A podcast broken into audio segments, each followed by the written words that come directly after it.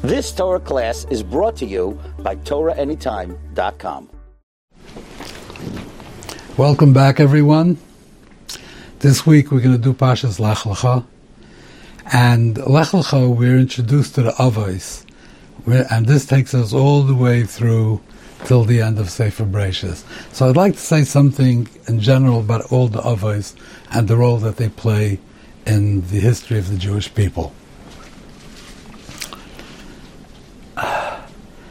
There's a very interesting thing that the Avos seem to um, disappear off the stage of the of the Chumash after a certain point. Avram Avinu, we know, he lived to be 175 years.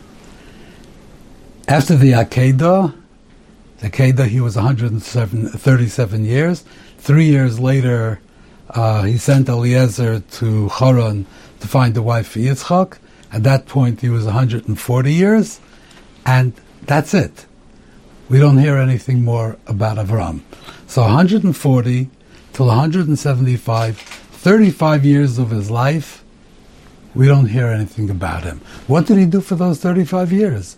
He must have done things that were significant, things that were important. Why, do, why does he disappear for the last 35 years of his life. Similarly, Yitzchak, um, you know, Parshas tells us, we read that when Yitzchak was old, he gave the brachas, he wanted to give it to Esav, Yaakov took them. How old was he at that point? So um, we know that Yitzchak lived to be 180 years old.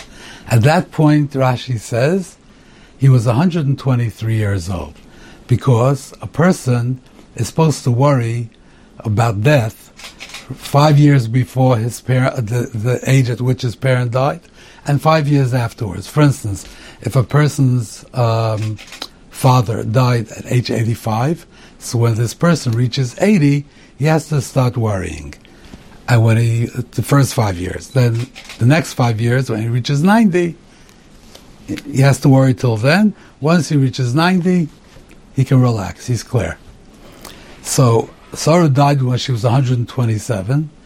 So Yitzchak at that point was 123, which was in the five years before his mother died. So he was concerned that he might die. Therefore, he decided to give the brachas. So he was 123 years old.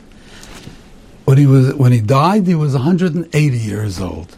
So just do the math. That's 57 years. 57 years. The last 57 years of a life, of his life, we don't know anything about him.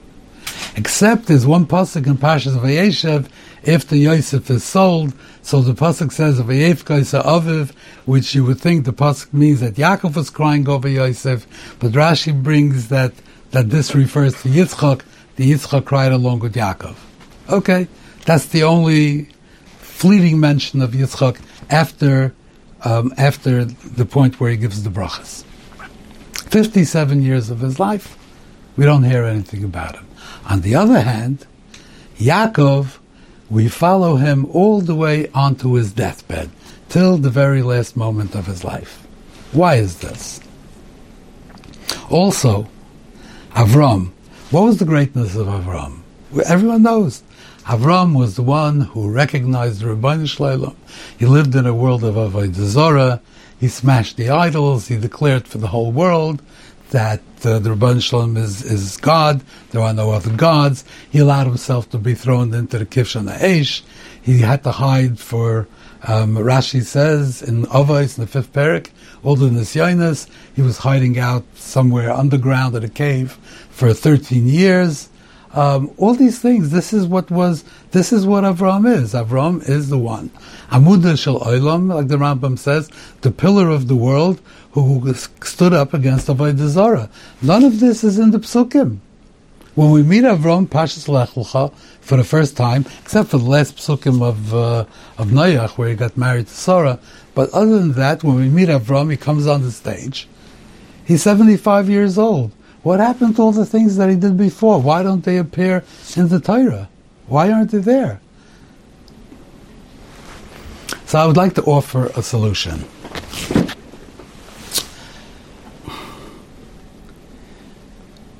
There are two different. There are two things when we talk about. Um, there's something called Maisa of a siman labanim. Maisa of a siman labanim means that the things that the avos do, those are indications for their descendants. So some some svarim explain this on like in a mystical sense that they. Yeah, I'm, I'm not going to get into the mysticism, but there's a pashto pshat also. Myself is siman labanim. Whatever they do establishes a certain a certain way of life, a certain um, midah for the, for their children. Myself is siman labanim. Now there are two different things. There's something called Sipurei Tzadikim, that if you hear stories about Tzadikim, then you could learn from them a mussar haskel. You see, this is how a Tzadik behaved, and you say, that's a wonderful thing, you know, maybe I should also do that.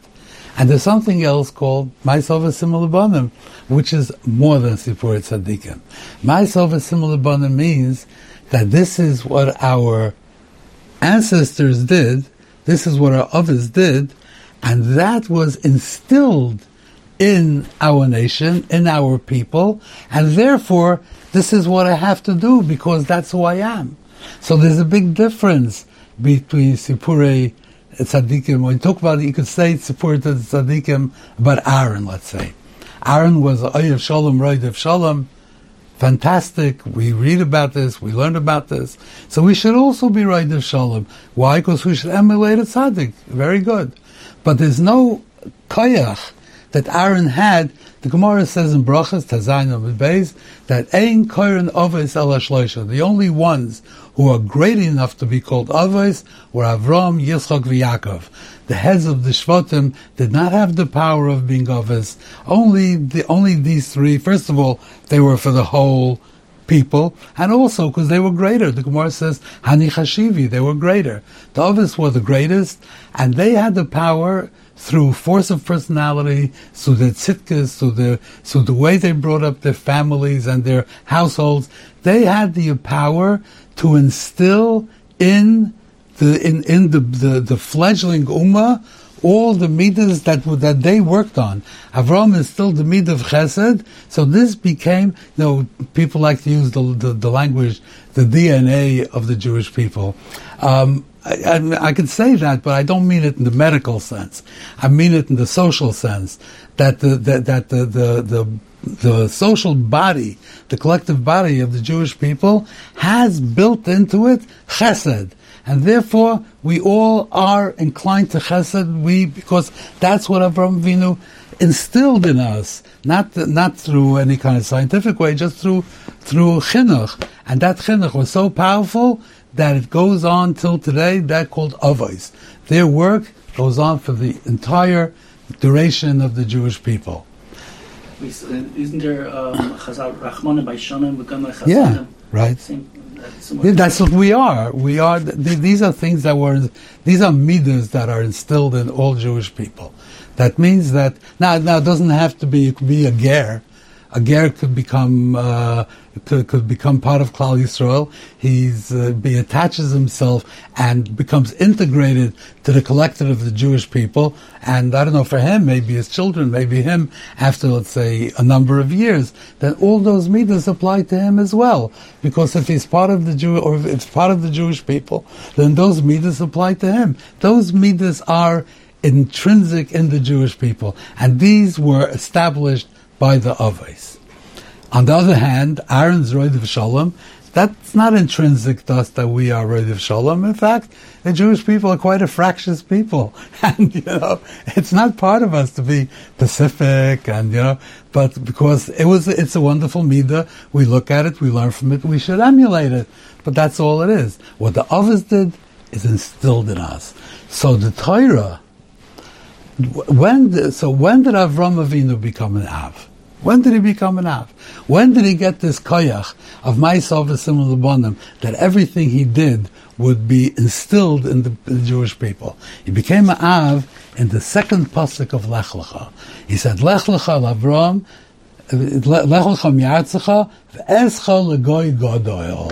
At this point, Ribbono Shel Olam says, you are in the process of building a great nation. So even though Yitzchak wasn't born yet, but the process began already, and everything that Avram did from this point on was Maisav siman laBanim.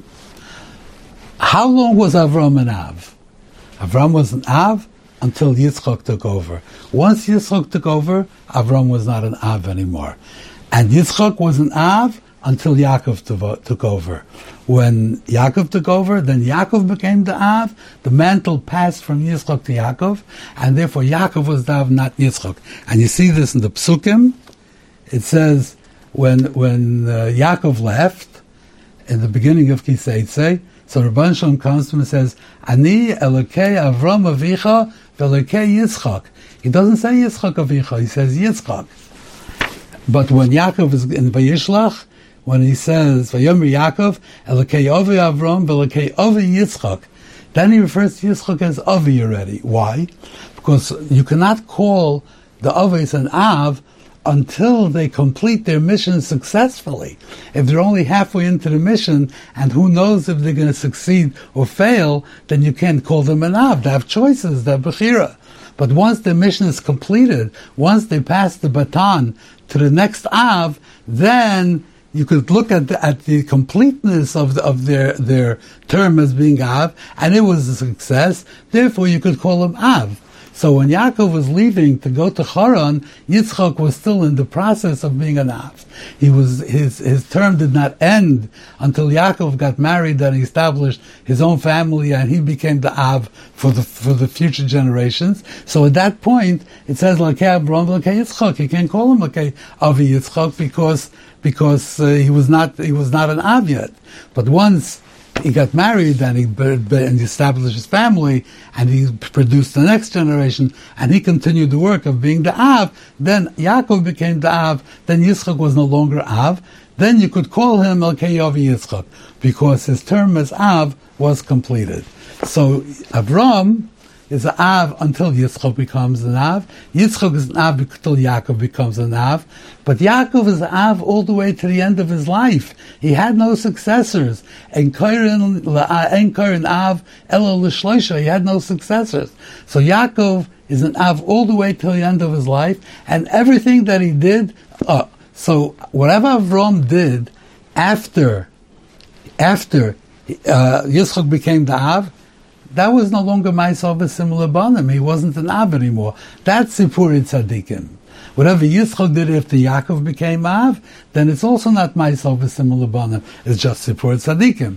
What Yaakov did all the way to the end of his life is Ma'asav siman laBanim because he had no successor. So he was the Av all the way to the end. When did Avram become an Av? We said he became an Av in here when he when he said Eschol Godel. So everything that he did before, when he allowed himself to be thrown into the Kivshan Aish, and when he declared the, the, the Achdus all these things, he did that as a tzaddik, not as an av. So everything that he did before is sipur tzaddikim. Everything that he did from this point on until Yitzchak supplanted him is myself a siman labanim. The Torah does not want to tell you sipuri tzaddikim about the avais. The Torah only wants to tell you myself a similar banim to make a clear delineation. This is myself a similar because myself a similar is a much greater mechayev. It puts much more responsibility on us. You, you see a tzaddik did, did something, and you should learn from it. You did, you didn't, okay, but you should have fine. But if this is my siman labonim, that this is who you are, and this is built on, into your neshama, and this is built into Klal Yisrael, if you don't do that, so you're betraying yourself, you're, you're, you're not true to who you are.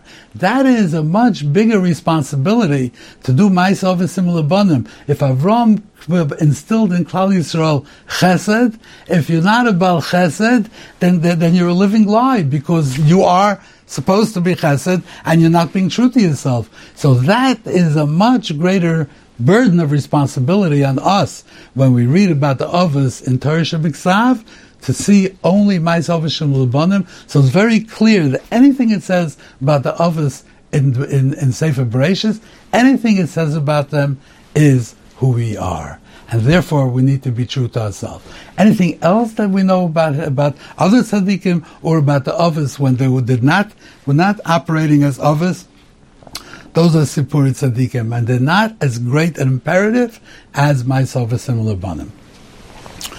Okay, so let's move on a little bit. So,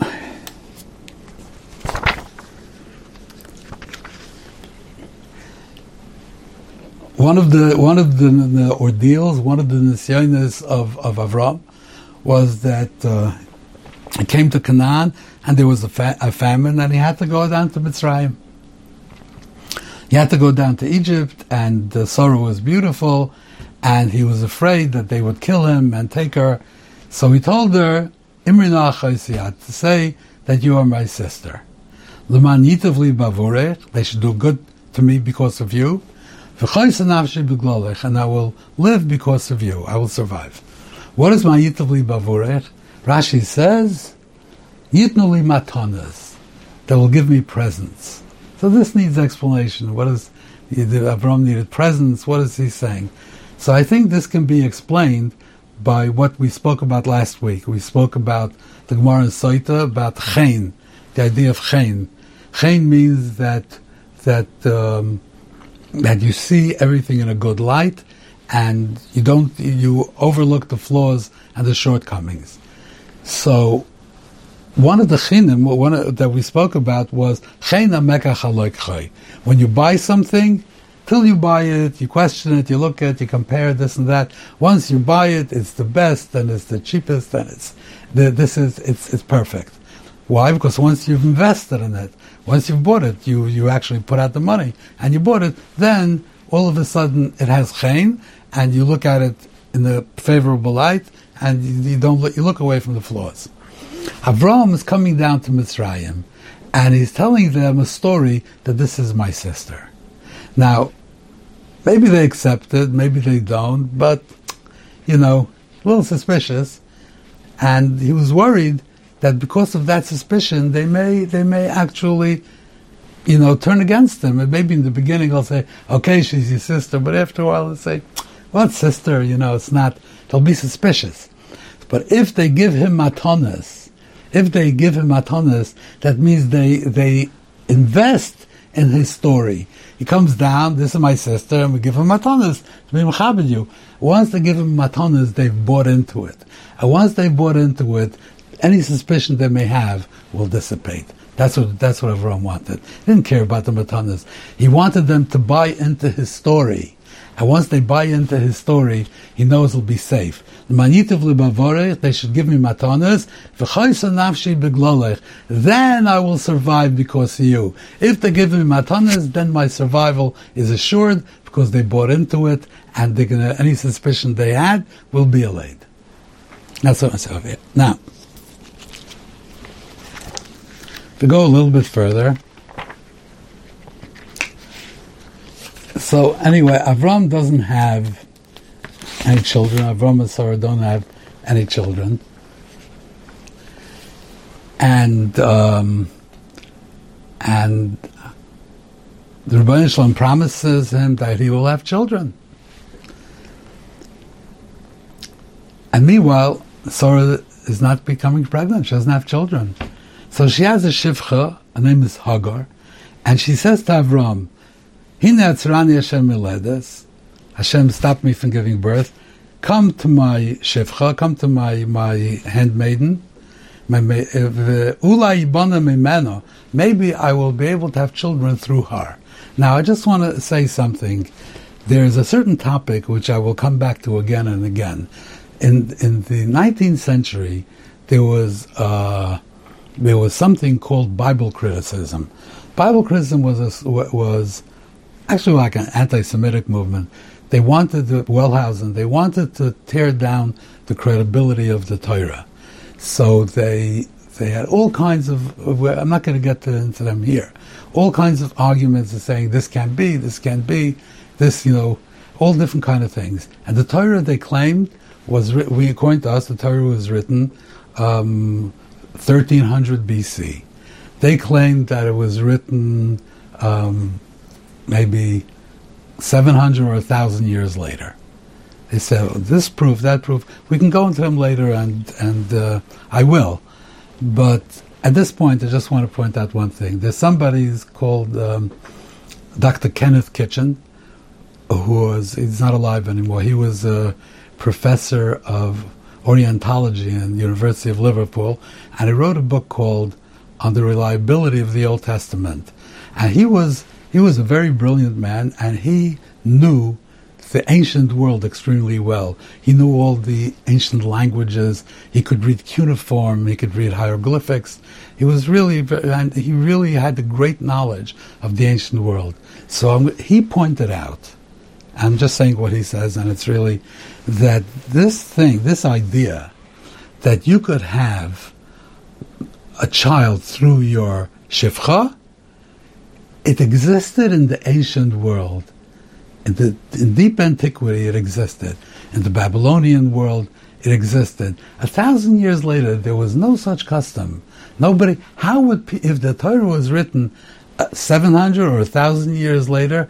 How would anybody know to make up a custom which they didn't have any record of it. All the records were in cuneiform tablets. Hadn't they, you know, the, I don't know if they could read cuneiform, if they had the tablets, they were buried in archaeological sites.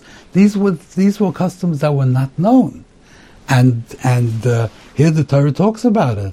So, which tells you that the Torah also was written in ancient and in deep antiquity. It was written very, very, very long before they claim. Now, I'm not saying Torah was, not saying this is a proof that the Torah was written by Har Sinai or this, but certainly in that era, in that era, that's when it was written. That you could see from a number of, I'll, I'll point them out as we go along, but that you could see from these type of customs.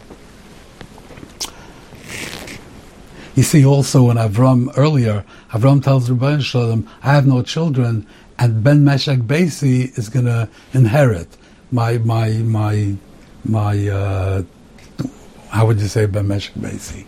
My chief of staff is going to inherit.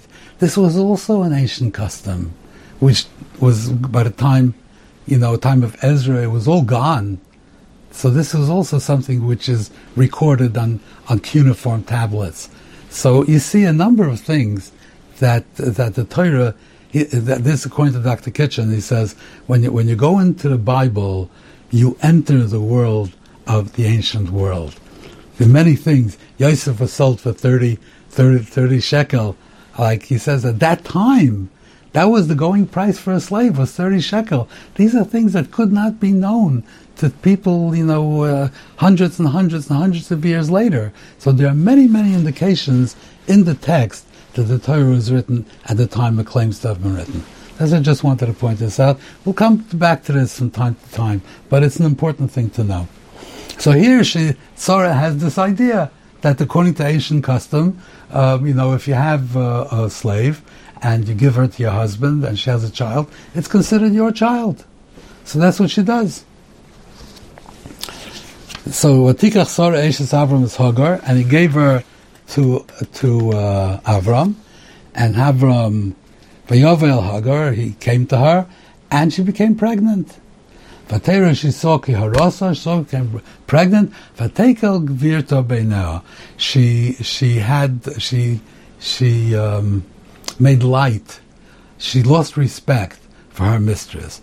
She was uh, insubordinate and disrespectful to Sarah. Sarah got angry. She said, Me, Avram said to him, Chamasi Alecha, I, have been robbed here. You, when you davened for, for a child, you davened for yourself. You should have davened for both of us.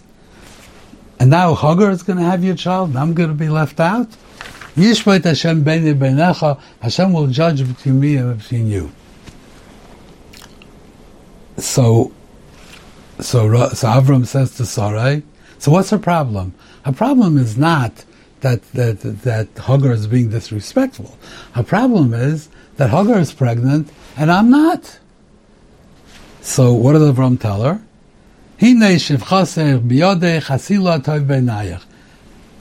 Take your your your your your shivcha and do whatever you want.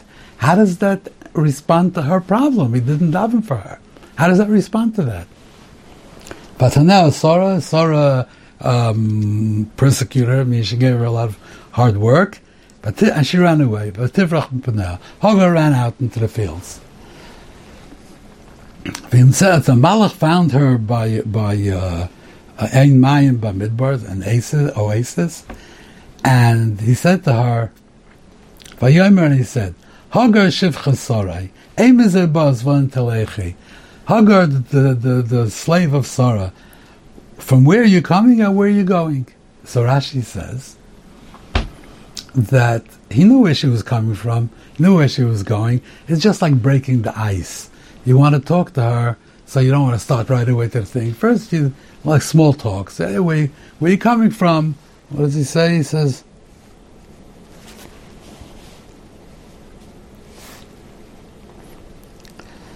b'dvarim. Just to have like, it's like a, a, a you know, opening the conversation. Then she said, "Vatomer," she said, "Mipnei Sora givirti anoichi barachas." I'm running away from Sora, my mistress. Vayomer lo malach Hashem, shuvi el givirtech. Go back. The next, Vayomer lo malach Hashem, harbe arbe yazarech. I'll give you many children. So uh, innumerable. Vayomer malach Hashem, hine hara vilad ben cross Shmoy Yishmael. You're going to have a son, and his name should be Yishmael. Four times it says Malach Hashem. Instead of Malach Hashem, it says Vayomer, fine. Malach Hashem. Then it says again, eh, Malach Hashem. Malach Hashem, four times. So Rashi says that each each message that she was given, there was a separate malach. Didn't have one malach to carry all the messages. So this we can understand. He gave her a message. Um, go back to your mistress. A message.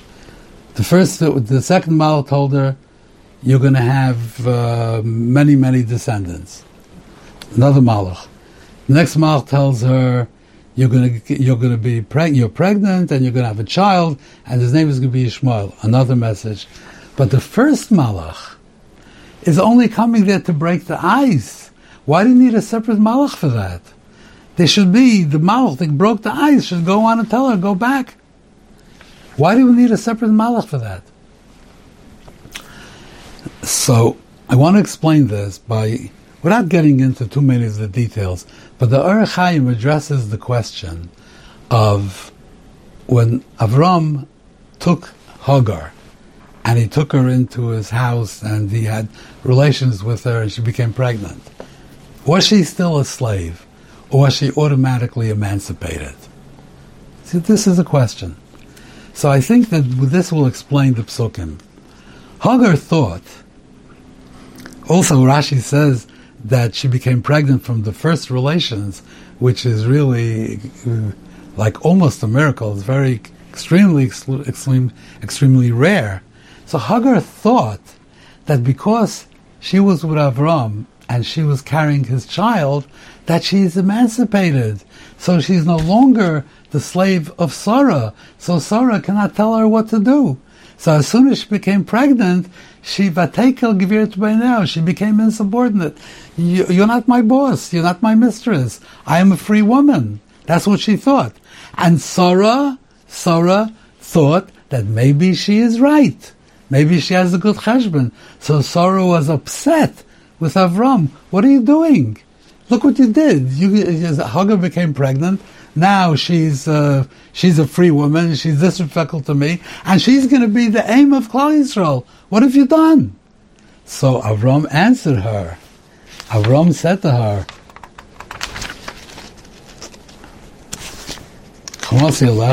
So Avram said to her,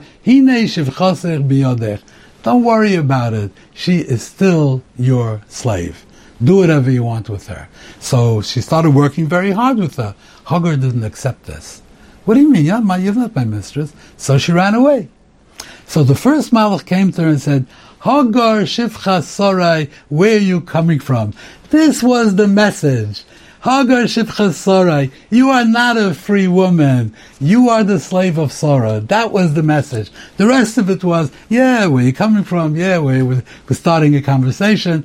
But that was the message of the Malach. You are the slave of Sarah. And she said, but Tomer, she said, where you, where you go, where you coming from? They Sarai gevirti anochi barachas. She accepted the message of the Malach. The Malach told her that you are a Shivcha. So she said, where am I coming from? I'm running away from Sarah, my mistress. So the second Malach told her, you must return. The third Malach told her, you're going to have many descendants. Each Malach is giving her a different message. The first Malach gave her a message, you are wrong, just because you became pregnant from Avram, and just because you became Rabbi Rishayna, you, you became pregnant, it doesn't mean anything. You miss, that doesn't mean that you're free. You're not free. You're still, you're still Sarah Shevcha. Okay. I want to conclude with one thing.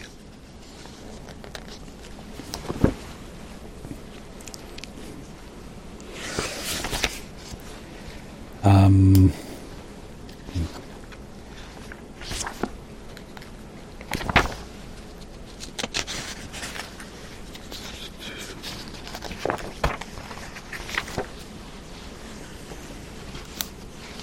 here it is.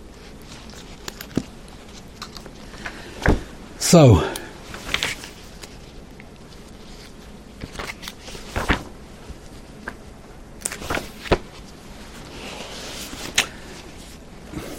Afterwards, there was a malchama, there was a war, and let me see if I can find it. If not, we could.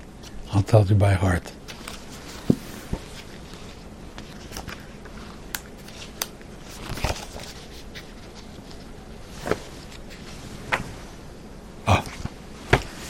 So there was a war between the kings of uh, Canaan and the kings of Bavel and the kings that they you know they they uh, rebelled. They didn't pay tribute. The kings of Bavel came, and they Lot was living in Sodom at the time. They abducted Lot and the entire city of Sodom, all the people, and with all their all their property. They abducted and carrying them off back to Bavel. So Vayavaya Palit, we'll get into the pilot now, but the pilot came, and he told Avram what happened, and Avram chased after them and he fought with them and he rescued the people and all all the uh, property.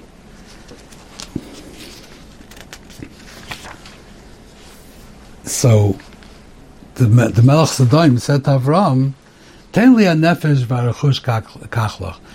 Give me back my people, and you could take all the wealth. Which is very telling because he understood that true wealth uh, is people, not money. You can have a country like uh, Japan, which has hardly any natural resources, but has a very industrious people, which makes them a rich country. So the Melech Sdom understood that the most important thing for the future prosperity of Sdom is not the bags of gold and silver, but it's the people of Sdom who are, I guess, who are good workers. Okay, just a side point. So, Avram says to, says to the Melech Sdom, Harimaisi Yodei, I don't want anything. I don't want to take anything of yours. Like I should not say Ani Asharti as Avram. You that you made me rich. Bilodai rak asher ochlan Except bilodai rak. That lashon rak asher ochlan Only what he came on um, Eshkol Mamre, his his uh, people, his soldiers that went along. You know, a couple of hundred of them and uh, they had to eat. So whatever they had to eat, you can reimburse me. You can, from the booty, from the spoils, you can reimburse me. Honor eshkalo Let them take their their portion. Normally, you go fight the soldiers, get a portion. Let them take a portion. I don't want a portion. You shouldn't say that you made me rich. So first of all, I don't want anything, not not a shoelace, nothing. So, first of all, some of Harshim ask that you see Avram uh, didn't have any hesitation of taking matanas from Paroi, but I think what we said before addressed that because that wasn't for himself; it was just for his safety to to make sure that to allay the suspicions. So we're not going to talk about that. But why why didn't he want to take anything? You know, let's say Avram would have built him a house. Build a house. So he said, okay, now I want to pay you for the house. He says, no, don't pay me for the house. I don't want you to say made me rich. No, that, that doesn't make sense. You built him a house, you earned the money, you're entitled to get it. So over here, he went and he fought and he recovered the, the, the, the wealth. He's entitled to be paid for that. You know, this is a job. Why shouldn't he get paid for that? Why is that called that you that you know you can hire mercenaries to do that and you pay them? This is this he was not obligated to do that. He went and recovered them, and and the money and the people. So pay him. Why can't you pay him? Let's say okay. Let's say fine. I don't want to take money, but there's a, there's a, a certain concept which appears in the Gemara in Chul and Daf Kuflam and Aleph, in Zvach Daf Pei, other places. It's called Mishtar Shalei. That if I save money, it's as if as if I got money if if uh, the tax collector came to my house and took my miser for my taxes, so then I have to reimburse miser because since I don't have to give the miser, so it's as if I sold the miser. That's it's called a shtarshle. I benefited by saving money. Avram would have had to pay his people, and by them taking uh, a part of the spoils, then Avram saved a lot of money, much more than a shoelace. Why didn't he have a problem with that?